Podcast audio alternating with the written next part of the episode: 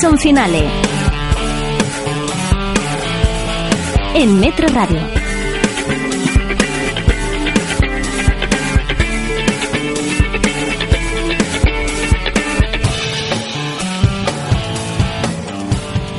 Buenas tardes. Desde Orange is New Black, pasando por The Good Wife, Homeland, The Affair y hasta los 100.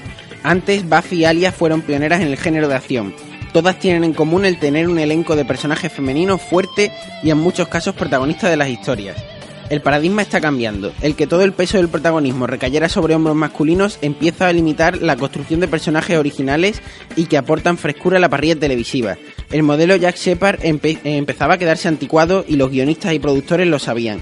Se necesitaba innovación, un cambio de óptica. Era el momento de ceder el trono y que fueran ellas las que llevaran el peso de la corona. Y así ha sido. El protagonismo femenino dejaba de ser exclusivo de series cuyo interés era contar desventuras de solteronas en la gran ciudad. Los grandes dramas o las comedias irreverentes apuestan por las mujeres fuertes, independientes y que transmiten una frescura y potencia en pantalla que por desgaste de las masculinas ya no podían. No solo en el aspecto actoral, estamos viviendo el cambio. Detrás de las cámaras o escribiendo esas líneas de diálogo ácidas y geniales o produciendo historias, ahora ellas llevan la voz cantante. Bienvenidos a Season Finales.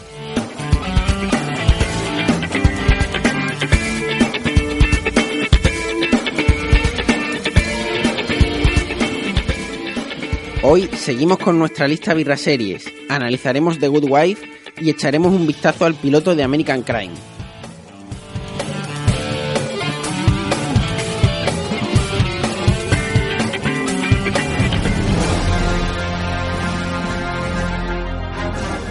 Series. Empezamos nuestro programa y empezamos eh, lo primero de todo, algo, algo fundamental, saludando a nuestros colaboradores. Hoy tenemos un nutrido grupo, tenemos a Ale Reyes, muy buenas tardes Ale, Buenas tardes, Pablo. Francis Arrabal Hola, buenas tardes a todos. y Javi Ramírez eh, de Spoiler Alert que se incorpora con nosotros para, para ser colaborador también. Muy buenas tardes. Muy buena, Pablo. Pues nada, eh, como ya sabéis, lo que vamos a hacer es terminar algo que se nos quedó pendiente la semana pasada y es esa lista de birra series. Eh, hicimos un top 10, ahora vamos a hacer un top 5 y, y bueno, solamente deciros que seáis lo más duros que seáis, eh, si veis que eh, no gusta mucho la elección del rival, pues atacadla sin piedad, que eh, eso es para lo que estamos. ¿Quieres sangre? Quiero, quiero sangre, no me importa. Y correrá, correrá. Así que venga, vamos a empezar con Javi, que es el primero y, y todavía no sabemos de qué pie cogea. Bueno, yo en mi, en mi número 5 he puesto a Person of Interest, que es una serie que ha desaparecido, que no ha pasado muy que ha pasado desapercibida por la mayoría de la crítica, pero que una vez que te acercas a ella y pasan los primeros episodios, es, es todo, todo acción y es muy, muy buena. Javi, me quito el sombrero porque la verdad es que no hay, muchi- no hay muchísimos seguidores de Person of Interest y, y la verdad a mí me encanta. Sé que a Pilar Toro, que también la vamos a tener después en el programa también. Y somos un grupo pequeño, pero, pero la verdad Ruidoso, es que es ruidoso. bastante ruidoso porque la serie es muy buena. Yo, yo lo que siempre considero es que a lo mejor el tener esa primera temporada tan autoconclusiva le ha pesado mucho para las audiencias, quizá, ¿no?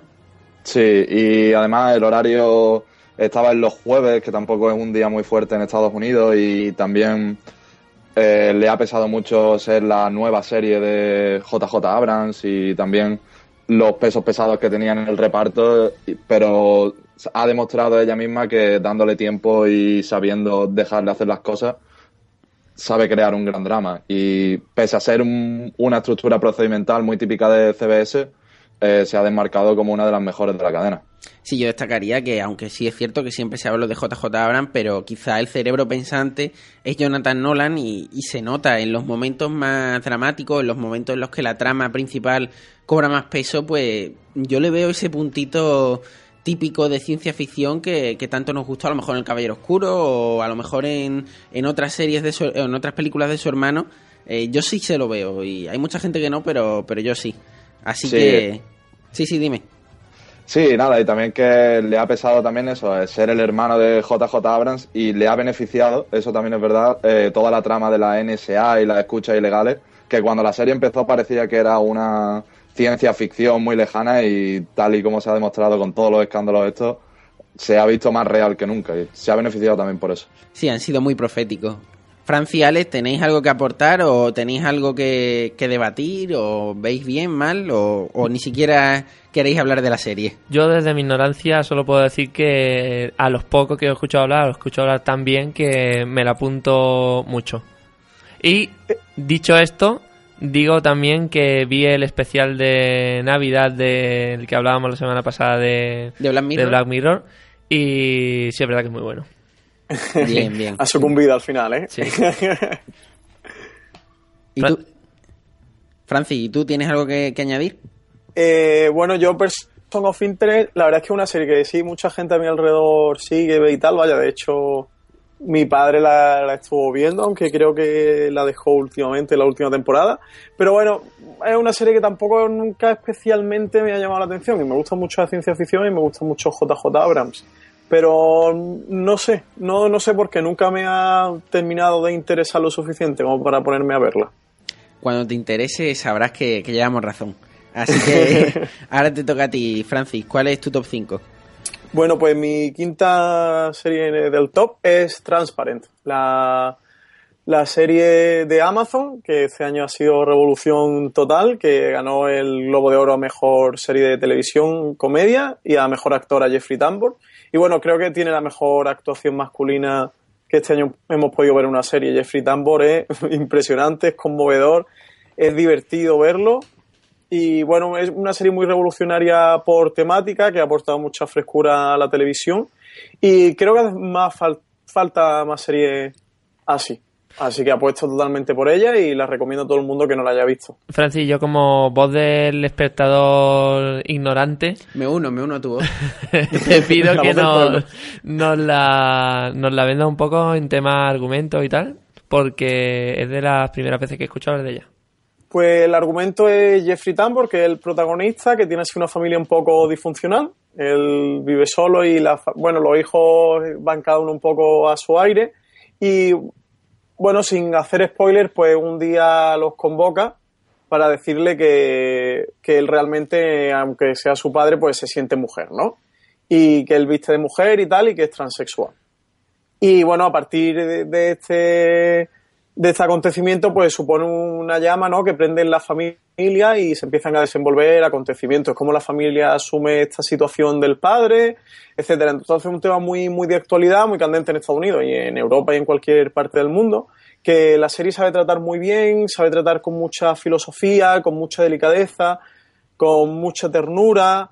Y la serie eso llega a ser muy divertida, tiene momentos muy divertidos los que realmente te ríe a carcajadas y momentos también muy dramáticos. Ha sido un poco eh, polémico esto de que haya ganado el Globo de Oro a Mejor Comedia, porque, hombre, decir que Transparente es una comedia es un poco difícil, ¿no? Realmente es, un- es Sí, una comedia que, que no, dramática, no había tragedia. género. No había género para, para Claro. enmarcarla.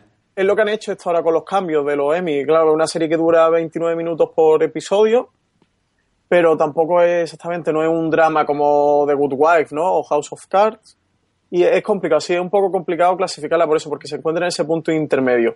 Bueno, tiene muy buenas actuaciones, como he dicho, está J. Duplas, Jeffrey Tambor, está Gaby Hoffman, J. Duplas. Una serie muy, muy, muy, muy recomendable. Y para quien le interese el tema así de primera la va a disfrutar mucho y a quien no, de verdad es que le doy una oportunidad porque sobre todo eh, se convierte en eso, en una serie muy humana que habla de personas y, y de cómo las personas enfrentamos ciertas situaciones y reaccionamos ante ellas.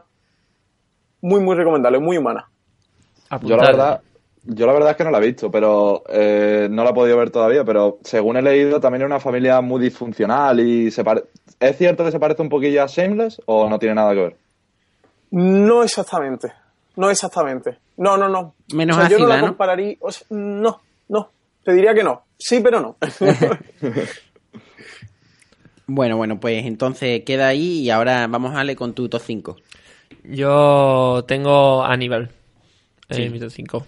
La verdad es que Na- ninguna novedad para el programa. no hay mucho más que decir porque ya hemos hablado de ella. hablamos mucho la semana pasada y si tienes algo que comentar, Javi. No, la verdad es que no la he seguido, pero siempre he visto que ha tenido muy buena crítica y muy, muy buena aceptación por parte, no de la audiencia, pero sí de la gente en redes sociales y tal. Y la verdad es que el personaje que al que da vida Matt Mikkelsen es, es bastante bueno. Hace, no hace olvidar al gran Anthony Hopkins por Aníbal Lecter, pero sí que, sí que lo suple bien. Sí, eh, los dos personajes en esta temporada, que es la que estamos valorando, la segunda, mm, tienen una, una relación y una evolución bestial como en pocas series se ve y la verdad es que es muy entretenido. Aun siendo una serie intimista, porque se, se sumerge muchísimo, sobre todo en la segunda temporada, en la psicología de los dos personajes. Mm, por primera vez, porque la primera temporada no entramos demasiado en la mente de Aníbal, en la segunda sí, sí se bucea un poquito más. Mm, aun siendo tan. pudiendo resultar tan lenta por esa dinámica, es muy, muy entretenida.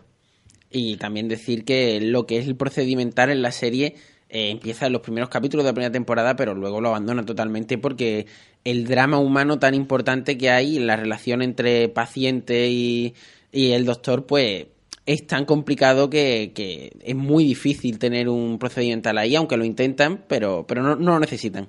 También tiene mérito que, que, en una cadena en abierto como la NBC le hayan dejado enseñar tanta sangre. Eso es lo que todo el mundo se pregunta el por qué, sin decirlo demasiado alto, vaya a ser que se lo piensen. Bueno, he estado ahí varias veces a pique, un repique, ¿eh? he estado ahí apuntado sí, a sí, decaer sí. varias veces. De hecho, si ha renovado ha sido por prestigio, porque le da claro. prestigio a la cadena, no, no porque realmente coseche buenas audiencias, porque es una cadena familiar, es, es lo nunca visto. Pero de todas maneras yo creo, y, y, según tengo entendido, si cayera Aníbal, si, si en algún momento dejaran de emitirla, eh, la cogería o yo que sé, o Amazon como está cogiendo ahora, o Netflix, alguna de esas seguro que sí. Sí, ya se ha rumoreado algunas veces que, que estuvieron ahí tentados de cancelarla o de no renovarla, de que sí, que, que otros portales se interesaron, otros canales estaban interesados en comprarla. Así que bueno, yo creo que nos queda Aníbal para varias temporadas más, ¿eh? afortunadamente, una gran serie. O sea que yo creo que no tendremos problema en, seguir disfrutándola unos cuantos años. Esperemos, esperemos. Y ahora voy con mi top 5 y pongo True Detective. Supongo que, que la tendréis vosotros un poco más adelante, pero yo para, para cambiar un poco el ritmo, pues la pongo aquí. Y no, no hay mucho más que decir, simplemente que es una serie que me pareció magistral, que es cierto que a los que no les guste el desarrollo lento, un desarrollo tan intimista, pues no va a ser su serie, pero por calidad de los guiones, por diálogos, por lo bien que están escritos los personajes, por el trasfondo tan importante que tienen, eh, realmente es una serie que marcará una época y, de hecho ya la está marcando porque hay muchas series que, que se han apuntado al carro de, de este tipo eh, de series auto, autoconclusivas que cada temporada co constituye eh, un bloque argumental completo y, y realmente es mucho mejor porque así te permite contar lo que quieres en un determinado número de capítulos y no tienes por qué estirar el chicle. Yo me, me voy a someter a la, la, apilación repitiendo otra vez que a mí la verdad que me aburrió. No, no llegué a terminarla porque me pareció demasiado, demasiado lento y un ambiente demasiado eh, opresivo para que me entraran ganas de ver el capítulo 4, lo dejé en el 3. Hombre, era la intención, ¿no? El ambiente opresivo también. Sí, pero no me, no me divertía ni me intrigaba. Así que esto es, ya, ya podéis escupirme. ¿Algo que Ale, decir? Tenemos que comunicarte una cosa. No está invitado para el próximo programa. eh, yo True Detective es mi cuarta en el ranking, así que creo que no hay mucho más nada que decir. vale, perfecto. Javi, tú también la tienes por ahí, ¿no? Sí, la mía es la tercera. Vale. Yo simplemente, Ale, te diría que vieras el cuarto. Creo que, creo que es el cuarto tiene un final en un plano secuencia de larguísimo que, que merece bastante la pena verlo. Igual algún día me atrevo. Si estoy enfermo y llevo tres días de, sin salir de casa y tengo toda mi lista de, de asuntos pendientes hecha, pero... La verdad es que quizá True Detective es la peor serie para ver enfermo, ¿eh? eh también sí. te lo digo.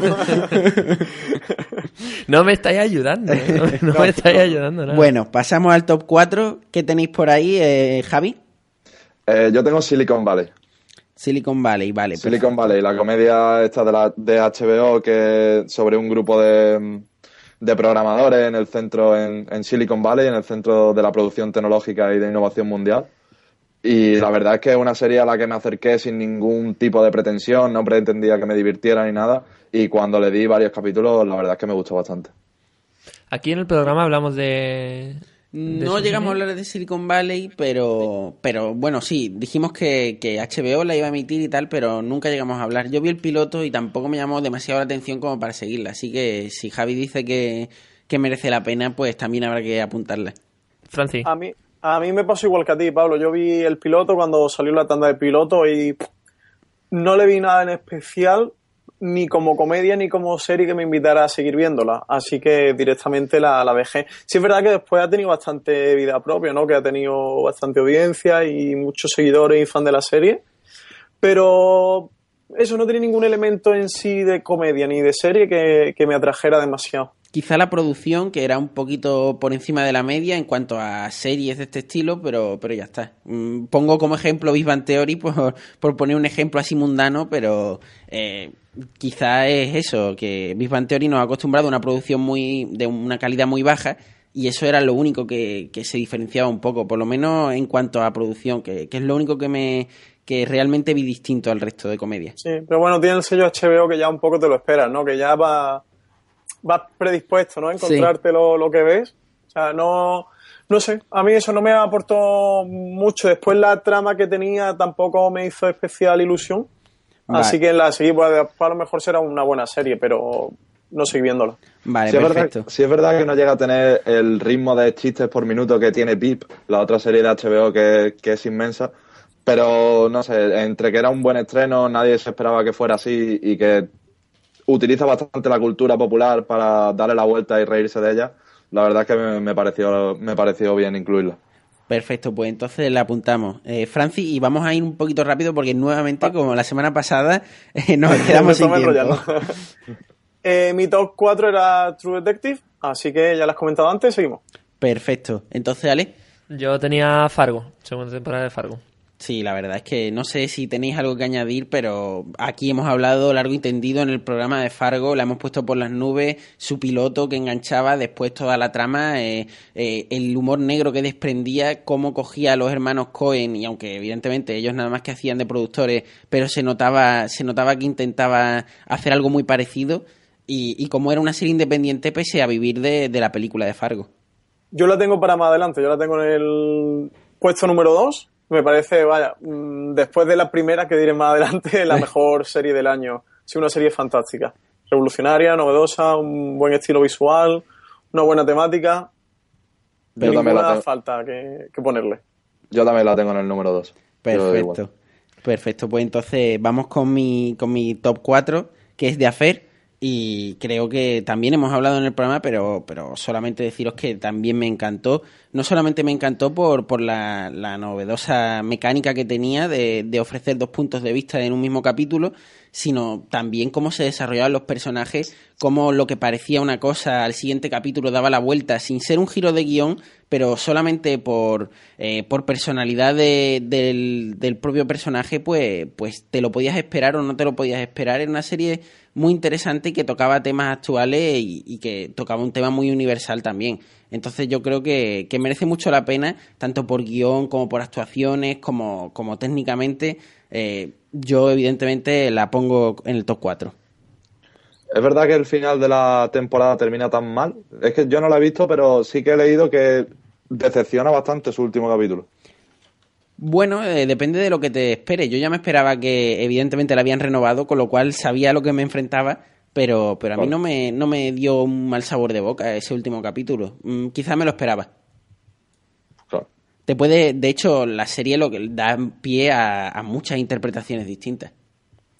Yo la tengo Uber pendiente, así que no puedo hablar eh, de ella, solo que tengo muchísimas ganas y el punto de partida y el argumento me parecen súper interesantes y lo que comentaba, de que sea una misma historia contada desde los dos puntos de vista de cada uno, ¿no? El lado este, que esto siempre comentamos popularmente de lo que piense ella, lo que piense él, así que me parece muy, muy, muy interesante. Sí, además y está genialmente, No la he visto todavía por falta de tiempo, porque de verdad que me ha sido materialmente imposible. Está Pero genialmente pueda, lo resuelto. Está genialmente resuelto. Eso de los dos puntos de vista eh, realmente es, es magistral cómo, cómo juegan con ello y cómo esa mecánica hace eh, incluso el guion. El guion se basa en eso también. Claro. Así que ya os lo he dicho. Así que vamos con Francis, eh, perdón, perdón, con Javi. Eh, dinos tu top 3. Mi tercera es True Detective, así que podemos, podemos pasar. Perfecto. Yo aquí meto los 100, que sabes que estoy enganchadísimo. Esperando el último capítulo de la temporada que sale mañana. Me uno, me uno porque los 100, eh, sinceramente, no me la esperaba así para nada y sobre todo esta segunda temporada está siendo súper fresca, súper diferente a lo que teníamos pensado que iba a ser este tipo de serie de la CW y, y una temporada dramática, intensa y, y, bien hecha, bien dirigida, bien actuada. Creo que no, no hay ninguna pega. Creo. Eh, Sí, dime. sí, sí, Francis, sí, aquí estoy. dime, eh, que creo que te hemos saltado en el top 3. Es cierto. Eh, no me salté mi top 3 porque mi top 3 es Homeland, que Perfecto. un- a mí me encanta, a mí me tiene totalmente enganchado esta serie. La tercera temporada fue un poco más que floja y bastante discutible. Después de dos grandes primeras temporadas que cosechó muchos premios, mucho éxito, arrasado en los Emmy, los Globos de Oro. Y creo que esta cuarta temporada ha vuelto a resurgir. Sobre todo eh, Clark Dance en el, en el papel de, de este integrante de la CIA. Y bueno, creo que es también una de las mejores series que hemos podido ver en el año. Un thriller apasionante, mucha intriga, mucha emoción. Eh, de 10 capítulos, 7 te los tiras con el corazón en la boca, ¿no? Y no pudiendo aguantar una semana más, contando los días para que llegue el próximo capítulo. Así que también muy recomendable. Sé que hay mucha gente que se, se enganchó de Homeland en la tercera temporada por lo floja que fue. Así que animarle que re- la retomen con esta cuarta. Si quieren la tercera que se la salten, porque la Sí. cuarta temporada es un reboot de la serie. Así que no hace falta que hayan visto la tercera para poder seguir la temática de la cuarta. Yo me bajé en la tercera, precisamente. Yo- Pues te tienes que poner con la cuarta. Me lo apunto, me lo apunto. Yo me uno a ti y he de decir, y no me tiréis piedras, que a mí la tercera no me pareció tan mala. Es cierto que quizá el final no, no estuvo a la altura, pero hubo tres o cuatro capítulos que, que retomaron el pulso de Homeland. A mí tampoco me pareció tan mala, Pablo. Eh, sí me pareció flojo la primera mitad de la temporada. Eh, creo que le costó mucho arrancar. Y me pasó con esta cuarta temporada que los dos, tres primeros capítulos parece como que les costara, ¿no? De que no, no cojan el pulso de la serie. Pero a mí la segunda parte de la tercera temporada sí, sí me gustó, ¿eh? Y me gustó bastante. A partir, sin hacer spoiler de que Brody aparecía, creo que sabemos de lo que estamos hablando, ¿no? Sí, sí, sí, sí. pues creo que la serie volvió otra vez a coger pulso, coger ritmo y, y a tener los ingredientes que a todos nos han enganchado de Homeland y que todos nos encanta y alabamos de Homeland. Y esta cuarta temporada de verdad que es magnífica y recomendársela a todo el mundo. De verdad que confíen un poco en mí y tengan fe. Que le den los dos, tres primeros capítulos porque sobre todo los dos primeros capítulos y sobre todo el segundo son un poco duros de, de llevar, pero a partir del tercero y el cuarto, madre mía, Homeland, vaya serie. vaya serie. Hay que hacer un apunte y es que han dicho que la temporada 5 de Homeland va a transcurrir en, en Europa y seguramente estará muy ligada a la actualidad europea y a la actualidad real. Y eso pues siempre gusta de, de las series de este estilo, que, que siempre su guion esté muy basado en la realidad porque reconocen muchas eh, muchas anécdotas o muchas historias reales en, en la serie. Sí, Homeland utiliza mucho, ¿no? Yo creo que la identificación del espectador con la realidad. Lo pudimos ver en las primeras dos temporadas, un poco en la tercera y en esta cuarta lo hemos podido volver a ver. Que se desarrolla en Pakistán con todo el problema este del, del terrorismo islámico, del Estado Islámico, etcétera. Sí, sí, sí. Y van por ahí los tiros de la quinta temporada, ¿no? Parece que van a hacer otra especie de reboot, ¿no? Que, que Sí. no quieren alargar las temáticas como hicieron al principio, que les llevó al fracaso de la tercera. Parece que a hacer un reboot aquí en Europa. Bueno, a ver qué tal. Eh, yo no confiaba mucho en el reboot de Homeland, la verdad. La seguí viendo y me puse a ver la cuarta temporada porque a mí Homeland me puede. Pero, por lo cual no confiaría mucho en este reboot. Pero como han hecho esta fantástica cuarta temporada, eh, mi voto positivo lo tienen y, y la veré el día del estreno, vaya. Perfecto, pues ahí queda. Y la mía va a ser Fargo, eh, mi top 3, con lo cual ya está, está todo dicho, no, no hay que decir mucho más. Así que pasamos al top 2. Javi, ¿qué tienes tú por ahí? Yo tengo Fargo en el top 2. Perfecto. Así que podemos seguir. ¿Y tú, Francis? Fargo también, pleno el 15. ¿Tú, Ale? Todo Fargo. Pues yo tenía que romper una lanza por la comedia con Modern Family, que me parece tremendo que pueda ver cada capítulo como Los Simpsons 100 veces y siga riéndome, los personajes me encantan, pero me he dado cuenta de que se me había olvidado y Una he visto que a ti también, una sí, una injusticia. injusticia, que no estaba Tyran en la lista y ha tenido una primera temporada tremenda. tremenda capítulo por capítulo. De hecho, yo creo que la vi en dos días de- Sí. entera. Y Oye, Ale, dime, ¿está bien Tyrant? está Genial. muy bien. Está muy, muy bien. Es que es de los productores de Homeland y, y pero me hablaron mal de ella y al final no la seguí, vi los dos primeros capítulos, Pues- pero al final no la seguí. Francis, tú vas, a- tú cuando me veas me vas a partir la cara a, a tortas, pero yo Homeland la dejé porque me parecía muy lenta. y Tyran vino como a suplir el, el problema. Es una serie que trata una temática, digamos, también transversal, de parecida, se, puede acercar un poco en que trata también el, radicalismo y tal, pero desde otra perspectiva, del más ra- radicalismo político y bueno, sabemos toda la, la temática de Tyrant.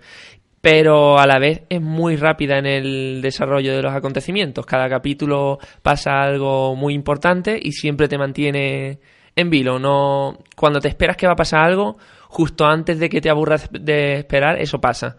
Que yo soy un espectador muy, muy, muy impaciente. Como ya has podido comprobar con Homeland, True Detective, etcétera, etcétera, etcétera. Y, y esta no, para nada. Está hecha para gente impaciente como yo y le da carne cuando quiere carne.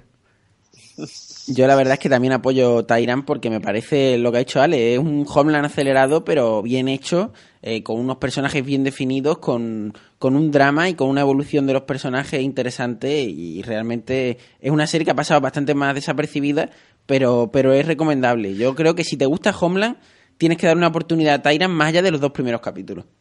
Sí, Pues pero sí, se la daré, se la daré. yo, yo me enganché en el segundo, ¿eh? A partir del segundo, mm, yo vi el primero un día, al día siguiente vi el segundo y creo que al día siguiente ya los había visto todos. Perfecto, pues ahora vamos con el mío y va a ser de Nick. Quizá eh, sé que hay mucha gente que no esté de acuerdo, pero a mí es una serie que me ha encantado, una serie de Cinemax, pero que podía haberse emitido en HBO perfectísimamente. Quizás se ha emitido en Cinemax para eh, rebajar un poco expectativas o para que si no hubiera sido un éxito brutal, que no hubiera sido un fracaso del HBO, pero tanto por producción como por interpretación, como porque detrás de ella estaba eh, un director muy famoso que ahora mismo no me acuerdo, no me podéis ayudar. Steven Soderbergh. Eh, Exactamente, Steven Soderbergh, que ha hecho todos los capítulos y eso le da una unidad muy buena a toda la temporada y es lo que deberíamos ver, que hay muchas series tipo, por ejemplo, True Detective, que el tener un solo director por temporada pues le da una unidad que, que hace muy reconocible a la serie y que todos los capítulos sean muy unitarios. Y yo creo que The Nick es muy remarcable y es rescatable para la gente que no la ha visto. Comentario. Sí, yo, yo tengo pendiente de, de verla también. Me pasa como, como comentábamos antes con la de, de Afer. Son mis dos grandes atrasos del 2014 y por los cuales me siento totalmente avergonzado. Pero eh, vi el piloto y sí, no, eh, creo que todo lo que ha estado diciendo es muy acertado. Tiene una calidad soberbia. y no, no decae con los capítulos, ¿eh? y, y sobre todo los temas que trata son temas interesantes y que puede parecer una serie de época, pero no lo es. Es una serie ambientada en una, en una época concreta, pero con un desarrollo de unos personajes muy cercanos, muy moderno y muy actual. Sí. Y Clay Owen está tan bien, es tan reconocible su personaje. Eh, tengo- eso, me siento avergonzado por no poder comentarla. Yo me, me uno a Francis y también tengo que decir que la tengo en el, en el TV de 2014 que la tengo que, la tengo que ver también. Solo se me, solo se me acribilla a mí, ¿eh? A esta gente hay que decirle algo. A ver, a ver, a ver qué tiene en el top 1. Venga, Fra- eh, Javi, ¿qué tienes en el top 1 tú? Pues aquí creo que es donde va a comenzar la pelea de verdad y yo tengo The Good Wife. Y casi que no admito discusión. Yo no admito ningún tipo de discusión tampoco con eso porque te apoyo totalmente. Yo vuelvo a tener la voz del pueblo y yo creo que este año, igual que el año pasado, si tú preguntas en la calle cuál es la mejor serie del año, todo el mundo te va a decir Juego de Tronos. ¿Y tú, Francis? Eh, que Ale está perdonado de todos los pecados que ha cometido hoy y cometió el otro día.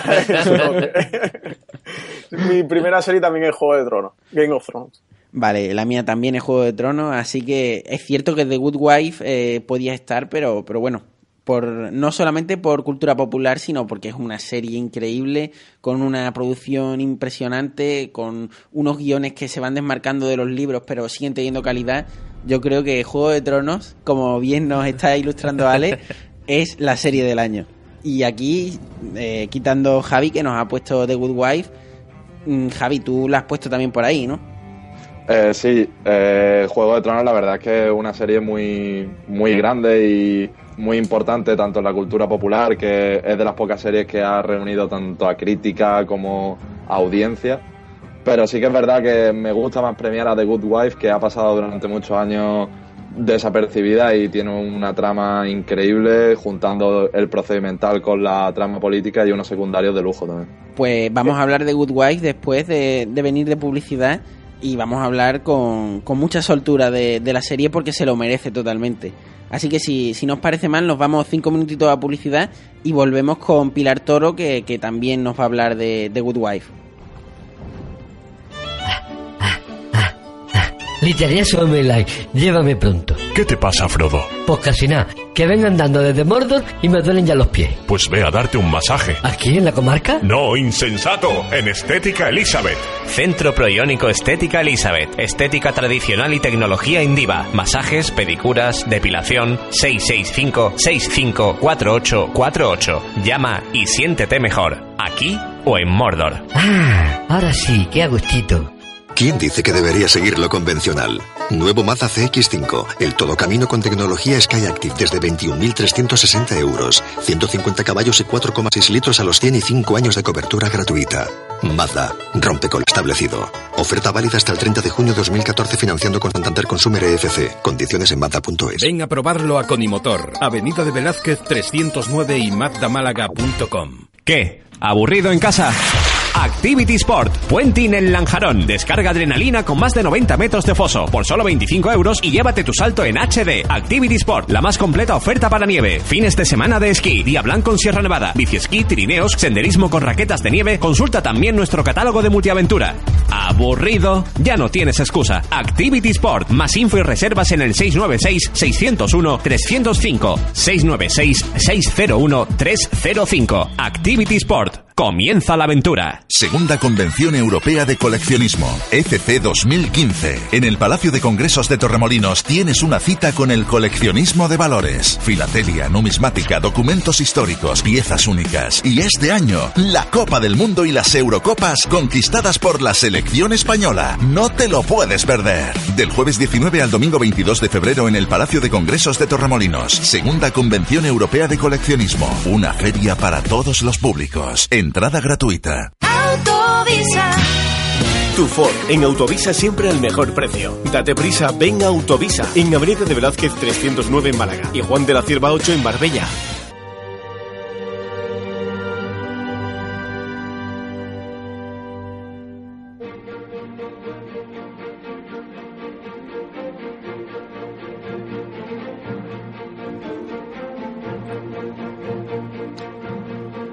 Seguimos y vamos ahora, eh, llamamos a Pilar Toro, a la que tenemos que, darle la enhorabuena por la pedazo de muestra de sci-fi que, ha gestionado y, lo bien que ha salido.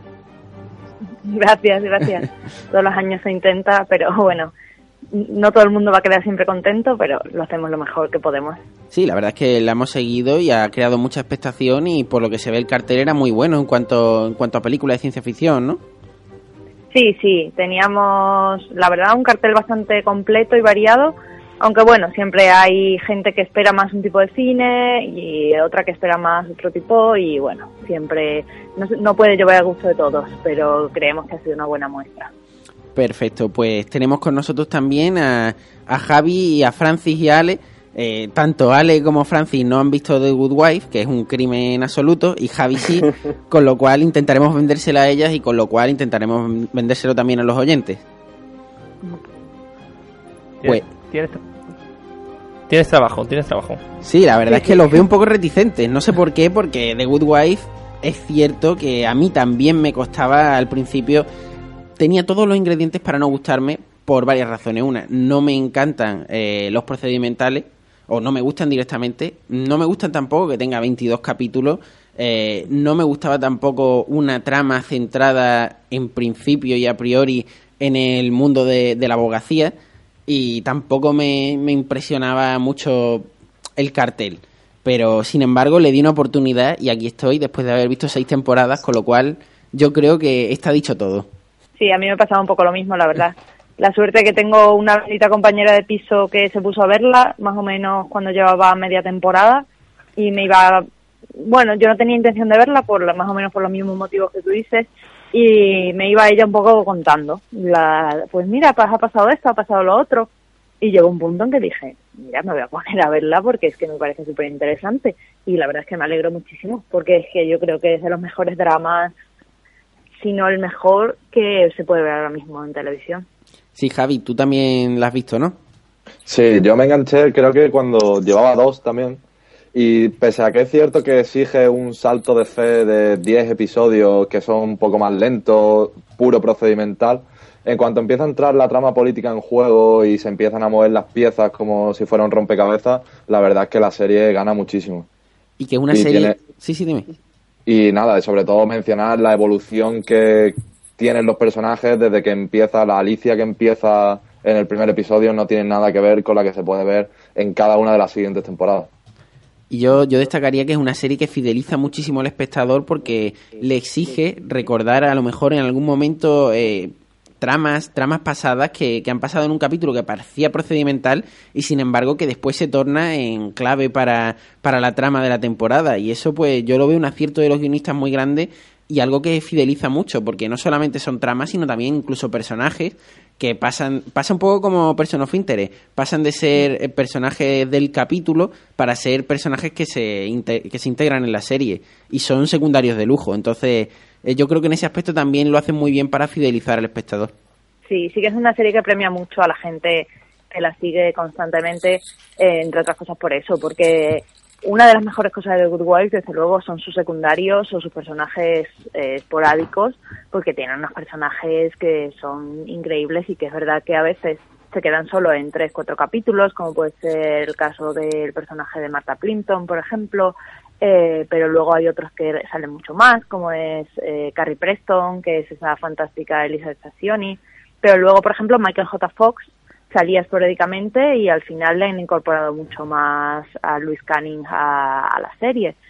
Pero aún así, aunque sean brutales esos personajes y siempre estamos deseando que vuelvan muchos de ellos, eh, The Good Wife es el viaje de Alicia. Y bueno, si alguien que nos esté escuchando no, no sabe bien qué serie estamos hablando, eh, The Good Wife es, es una serie que trata el viaje de Alicia Florrick, que es eh, la mujer de un político, eh, que ella es abogada, pero no ejerce porque lleva 13 años eh, en casa, vamos, de ama de casa cuidando a sus hijos. Y, sin embargo, su marido, que es Chris Noth, que mucha gente lo puede conocer por Sexo en Nueva York, es un político muy importante que de repente se descubre un escándalo, escándalos sexuales y de malversación, etcétera, y acaba en la cárcel.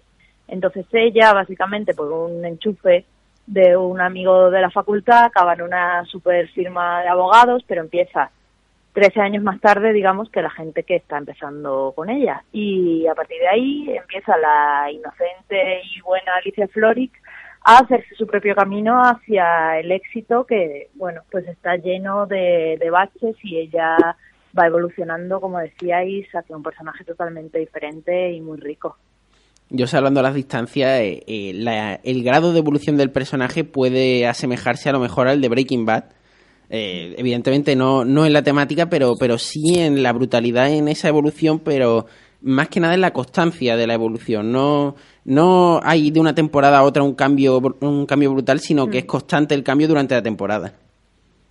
Yo lo pienso eso mucho últimamente, fíjate, eh, la verdad, los paralelismos entre Alicia Florrick y Walter White, ahora que, bueno, sin hacer spoiler, pero ella se está metiendo cada vez más en terreno farragoso, me gusta eso porque pienso, muchas veces los personajes femeninos protagonistas tienen que ser, digamos, perfectos, o sea, fuertes, pero buenos, digamos. Entonces, eh, sin embargo, a Alicia le están metiendo cada vez más conflictos morales en los que su moralidad se ve puesta en entredicho y, está yendo cada vez un poquito más, pasito a pasito, hacia la oscuridad, digamos, y me parece eso muy interesante porque no se ven tantas antiheroínas, entre comillas, y menos una Alicia Floric, que siempre la hemos visto como ah, el ejemplo de la madre, de la, mujer trabajadora, de la mujer que tira con todo y que lucha por sí misma, pero todos los personajes eh, pueden tener matices y los personajes femeninos tanto como los masculinos. Por eso me, me parece muy interesante que la estén llevando por ahí. Sí, nosotros hemos hecho una editorial eh, al principio del programa hablando precisamente de eso, de, de, la importancia de los personajes femeninos y cómo están dejando de ser eh, la sombra de eh, algún personaje masculino para tener una serie, para tener series propias muy identificativas y, y que no tienen que ser siempre eh, personajes tipos, sino con evidentemente muchísimo recorrido. También Eh, habría, sí, perdón.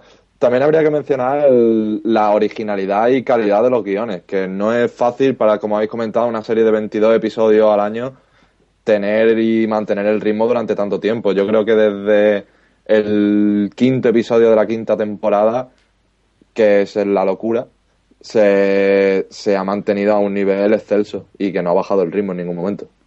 Sí, la verdad es que sí. Yo, yo destacaría precisamente en esos guiones, eh, cuando hay algún tipo de, de juicio, eh, el, el juez que ves siempre es el mismo o siempre son los mismos. Eso también fideliza. Eh, las marcas que a las que se enfrentan en, en juicios y tal también son las mismas y todo eso pues hace que, que se vaya creando un fenó- fenómeno fan interesante dentro de la serie, aunque es cierto que por audiencia eh, no va tan bien en esta última temporada, pero, pero a los que les gusta lo ven recompensado, como hemos dicho.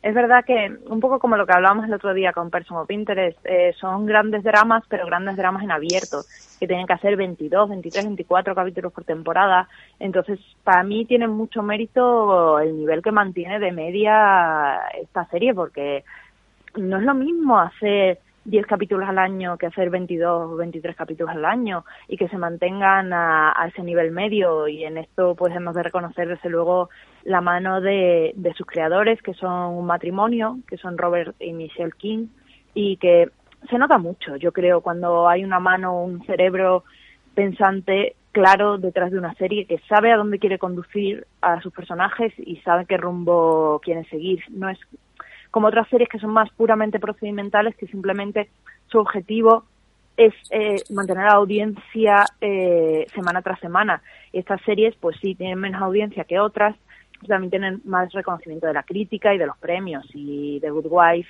ha sido en los últimos años de las pocas series que han estado presentes, aunque desgraciadamente cada año menos, en los Emmy, en los Globos de Oro. Y, y, y si sigue ahí es porque se ve, se sabe que tiene una joya que la tiene que mantener.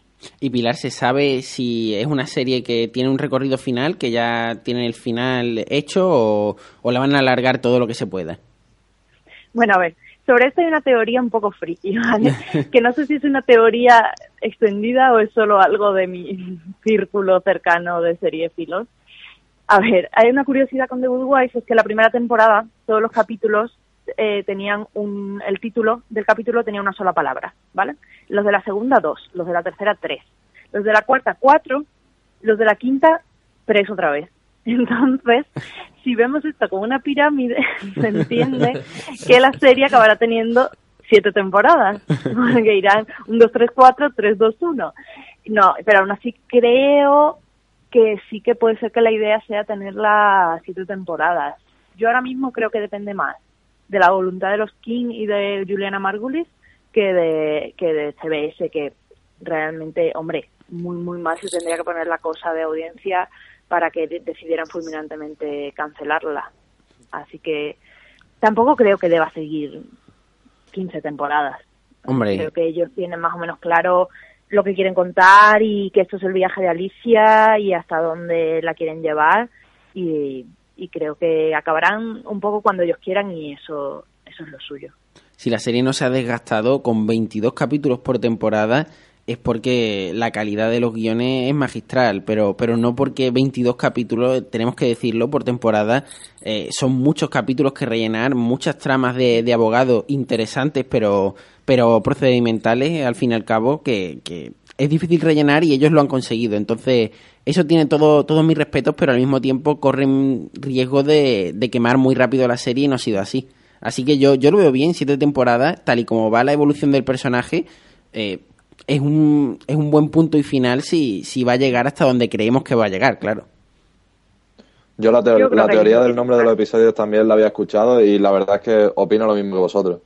Porque si fuera una serie que va muy bien en audiencia y que está arrasando, pues sí que la voluntad de la cadena se podría imponer a mantenerla.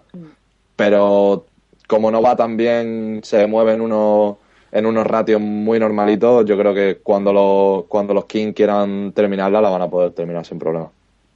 Yo también lo creo. Ese caso es curioso porque el otro día estaba leyendo sobre Downton Abbey que mm, Julian Fellows, su creador, bueno, que Maggie Smith ha dicho que la próxima temporada va a ser la última en la que ella va a estar. Bueno, aunque ya lo había dicho antes, pero se ve que ya esta vez sí que es en firme.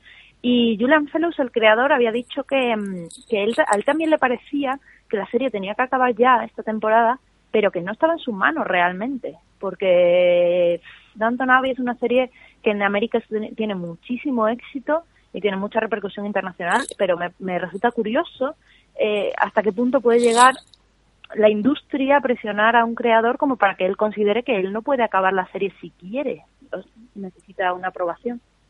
Sí, la verdad es que es muy interesante y se abre una, una línea de debate interesante porque realmente mm, lo que hacen los creadores es algo personal, aunque evidentemente hay mucho, mucha gente detrás implicada, pero si se le va de las manos, si ya no son ellos los que deciden, pues evidentemente entiendo que esos guiones van a perder calidad o frescura o, no van a ser tal y como estaban pensados.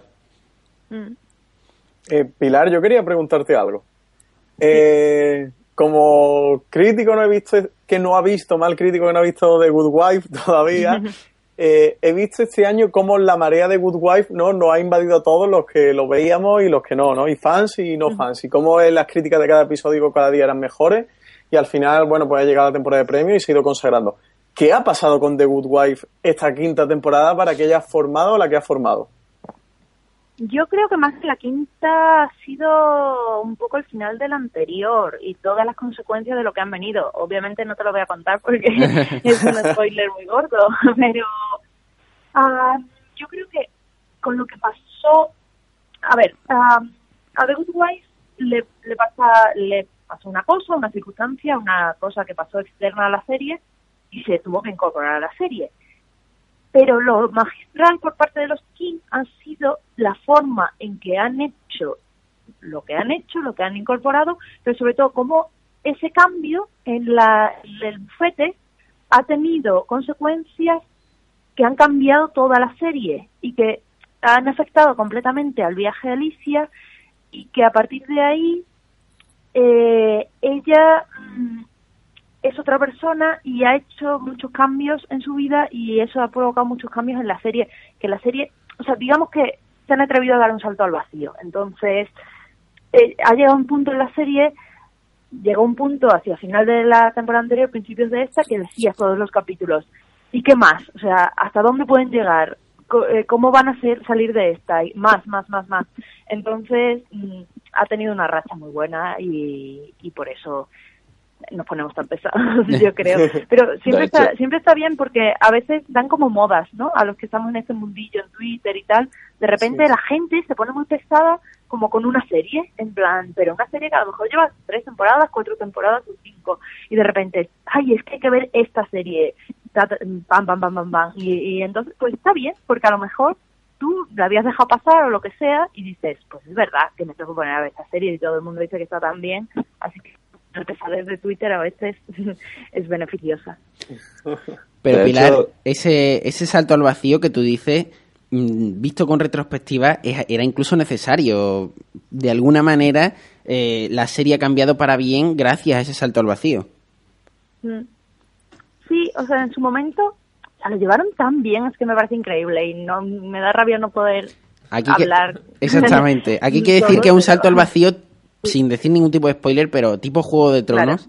Eh, así que sí, sí, De esos que te quedas pegado al asiento. Me recuerda un poco a, a Downton Abbey, aunque bueno, tampoco voy a, meterme mucho porque sería un poco fácil adivinar, pero para, para la protagonista es, eh, es como darle un palo que en su momento dices, madre mía, ¿cómo se va a levantar de esto? Pero a partir, a partir de ahí digamos que el levantarse aporta muchísimo a la serie y a, y a, y a, y a los espectadores. O sea, le has quitado, digamos, a ella una pata y ahora tienes que salir de esta. Entonces, es que es que vinieron unos capítulos brutales y fue un cambio para la serie y fue un poco también el revulsivo que Alicia Florix necesitaba para dar el paso adelante que dio posteriormente y el siguiente super paso adelante que dio que ha dado en esta temporada. Y ya dices, bueno Alicia, ¿a dónde vas a llegar? ¿Va- ¿Se va a convertir esto en otra serie? ¿O, o qué? O sea, no sé, siempre estás como un poco a la expectativa y, y eso es muy bueno, porque es una serie que aunque tenga sus casos, te, te mantiene ahí con la trama serializada. Pues ultra, ultra recomendable. Javi, ¿tenías que añadir algo más? Sí, que de hecho el salto al vacío fue tal que incluso en, los- en los blogs americanos y en los medios especializados de América se llegaba de- a debatir si se había saltado el tiburón, que no es una cosa que, que sea muy normal con series de este tipo que no son ciencia ficción y son más realistas, por decirlo de algún modo. También se hablaba de la boda roja de Good Sí, Wife. La boda Sí, roja. es la boda roja de Dude Wife. Pero bueno, Aunque hubo otro capítulo anterior eh, que también fue muy la boda roja de Wife. El de, bueno, da igual, pero un capítulo que Sí. es muy potente y que cambió mucho el, el rumbo de la serie también. se nota que los guionistas han tomado buena nota de Juego de Tronos, así que la vamos a recomendar 100%. eh, y de hecho es que me consta que hay mucha gente que no la ve porque le tiene mucho miedo a esos 22 capítulos iniciales, pero yo creo que a partir del quinto o sexto capítulo eh, no tienen que tener ningún problema porque ya estarán enganchados porque ya el drama interno que se vive es muy bueno y la evolución y el recorrido también. Así que... Y que tampoco se dejen engañar con lo que, mm, que muchas veces echa para atrás de que sea una serie de mujeres. Porque desde luego The Good Wife rompe con ese tópico totalmente. Es una serie tan interesante como, como muchas otras protagonizadas por hombres. Sí, y no solamente de mujeres, sino una serie de, de abogados, que, que ese era mi miedo y, y, y se pudo se pudo salvar. Así que Pilar Toro, muchísimas gracias y, y mucha suerte con las muestras que tengas, no sé si de sci-fi, de Calle 13 o de lo que sea en cualquier momento. Ahora, Charnado 3, el siguiente objetivo con David Hasselhoff. Somos Oye. muy fan de Charnado. Y que para la muestra de sci-fi del año que viene nos invitéis, ¿eh? Ah, bueno, cuando queráis. Tengáis en cuenta. Encantados. Perfecto. Escribirnos y, y estáis dentro. Pues nada, muchísimas gracias y gracias por colaborar con el programa. Nada, a vosotros por invitarme. Chao. Ve- venga, hasta luego. Hasta luego. Hasta luego. Y ahora vamos a hablar de American Crime, que es una serie que, que acaba de llegar, que no, no es una serie a lo mejor que haya hecho mucho ruido, pero, pero es una serie quizá interesante, quizá a lo mejor demasiado parecida a algunas películas raciales, algunas películas en las que se muestran conflictos entre razas. Me viene a la cabeza Crash, por ejemplo, o, o también eh, algunas otras series, eh, algunas otras películas del estilo. Pero bueno, mm, es una película, es una serie que, que, sin embargo, el piloto a mí no me ha terminado de convencer. Bomberos o servicio médico. No sé si es un allanamiento de morada o... Pero mis vecinos parece que están muertos. Soy Ras. Ahora mismo no estoy en casa. Por favor, deja un mensaje. Señor Scooky, soy Chuck Palmer, del Departamento de Robos y Homicidios de Modesto. Le dejaré un número de teléfono. Llámeme lo antes posible. Es muy importante que hable con usted. Sí, soy Ras. Sí. ¿Por qué? ¿Qué quiere decir? ¿Cree que ha sido... ¿Cómo? Sí, cogeré un avión. No sé cuándo podré... Sí. Sí. Pues como hemos dicho, American Crime, que está eh, escrita por John Ridley, el de 12 años de esclavitud, Tres Reyes o Giro al Infierno, y que empezó escribiendo guiones del Príncipe de Bel Air. La verdad es que el recorrido de la evolución ha sido brutal. si hablamos de la evolución de Alicia Flori, la de este no, no se queda atrás. Pero, pero bueno, eh, es una serie que, como he dicho, no me ha llamado la atención, no ha sido, no ha contado nada innovador, ha contado una historia eh, de conflictos raciales, de, de conflictos sociales, en la que hay un asesinato de por medio que, que al parecer va a durar durante 11 capítulos. Pero no sé lo que me, lo que vais a decir vosotros, no sé vuestra opinión, pero la mía es que a lo mejor no merece la pena seguir viendo a partir del piloto. Pues yo para un piloto mm, puedes adivinar perfectamente cuál va a ser mi pega. Demasiado lento. Sí. Siempre. Yo creo que un, un piloto debe ser, mm, si no frenético, muy activo. Y esta, en la primera mitad de este capítulo es muy lento y tiene también mm, planos eh, novedosos, intenta inno- innovar en cuanto a encuadre y tal, que hay veces que les queda muy bien. Hay un, un tiroteo en la calle que sorprende por la manera en la que está grabado y le crea un efecto muy chulo. Pero otras veces que dices, "M- mueve la cámara, quiero ver lo que hay al lado y no, no está aportando nada de la historia que no lo esté viendo, parece que está mal grabado. Aparte de que es lento y de que hay veces que te raya lo que tú dices. Poca novedad. No Sí. sé qué pensáis vosotros. Francis, Javi. Eh, hola, hola. Eh, yo creo que sí puede ser interesante, ¿eh? Es verdad que el tema no puede ser a lo mejor todo lo fresco, lo novedoso que podríamos querer, pero el, el misterio que hay alrededor de la investigación del asesinato, que es interesante, pero creo que la serie va mucho más allá, ¿no? Eh, como estaba antes comentando Pablo, el- al fin y al cabo el trasfondo es esa realidad social que hoy día se está viviendo en Estados Unidos y, eh, y los enfrentamientos raciales, y la comunidad hispana, etcétera. Francis, Yo ha que dicho, ha dicho el guionista que no se ha basado en esos enfrentamientos y que todo ha sido fruto de la casualidad. ¿Tenemos Sí, que creerlo? Claro, claro, es que sí, porque hombre, lo de, eh, lo de los asesinatos de los policías eh, fueron hace un, dos meses, ¿no? No Sí. llegó. O sea, la serie ya estaría más que grabada, producida, como mínimo el guion estaría más que cerrado. Sí creo que ha sido mm, una inoportuna casualidad porque fallecieron unas personas, pero al fin y al cabo una, una casualidad que sí creo que va a favorecer a, la serie, va a favorecer a la ABC, que la va a venir bien, que además sustituye, para mí lo tiene un poco crudo porque sustituye el espacio de How to Get Away with Murder, que a mí me ha gustado mucho y, y me ha dejado el listón muy alto. No creo que esta serie me llegue a gustar ni enganchar tanto como la de Shonda, pero yo la veo interesante. Creo que la gente debe de darle una oportunidad. Sí, digamos, el piloto. Si, si te gusta el piloto, a partir de ahí, evidentemente, lo que va a venir, no creemos que, que baje el, listón, pero quizá el piloto es lo que decía Ale, que es demasiado lento, demasiado reflexivo para ser un piloto. Eh, la función de un piloto es enganchar al espectador lo máximo posible y esta parece que ya lo tiene todo hecho, que, que no necesita enganchar, que te está contando la historia sin tener en cuenta a lo mejor al espectador que al que quiere enganchar. Claro, es que, bueno, también el creador es John Ridley, que es el guionista, el que firmó el guion de 12 años de esclavitud, que el año pasado ha ganado el Oscar a Mejor en guion. Sí.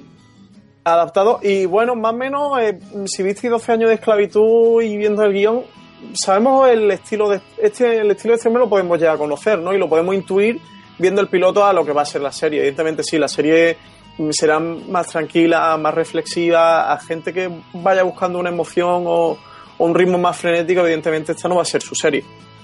Va a ser una serie más analítica, es más reflexiva en general. Ya Yo veremos. solo tengo, Sí, solo tengo una visión parcial del piloto porque no he podido, no he podido llegar a verlo, a verlo completo y coincido con vosotros. Es demasiado lenta y si la serie se centra en los asesinatos no va a tener tanto éxito, pero si intenta ir un poco más allá y explora los conflictos raciales que tan de moda por desgracia están ahora en Estados Unidos, puede ser bastante interesante. Pues la apuntamos y, y evidentemente hablaremos de ella en el futuro. También hablaremos de, de otra serie y evidentemente mm, os tengo que despedir porque se nos ha ido el tiempo encima, no hemos podido hacer las noticias, así que la- las dejamos como actividad pendiente para la semana que viene. Javi, Ale, Francis, un placer. Como siempre, hasta la semana que viene, Pablo. Igualmente. Hasta la semana que viene, gracias. Y nosotros nos vamos ya eh, recordando que podéis seguirnos en nuestro Twitter arroba s barra baja finales. Un abrazo y hasta luego.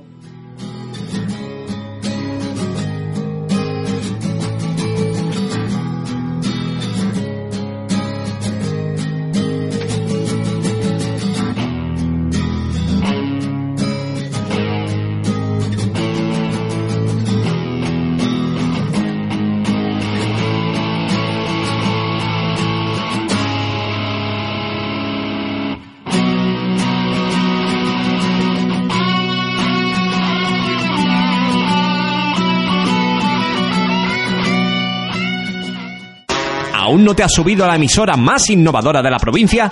¿Todavía no formas parte de nuestros más de mil seguidores? Búscanos y súbete metroradio.fm en Facebook y arroba metroradiofm en Twitter. Ya somos más de mil, pero aún faltas tú. Contacta con Metro Radio. En Twitter, arroba Metro Radio FM. En Facebook, facebook.com barra metroradio.fm. Email, info arroba metroradio.fm.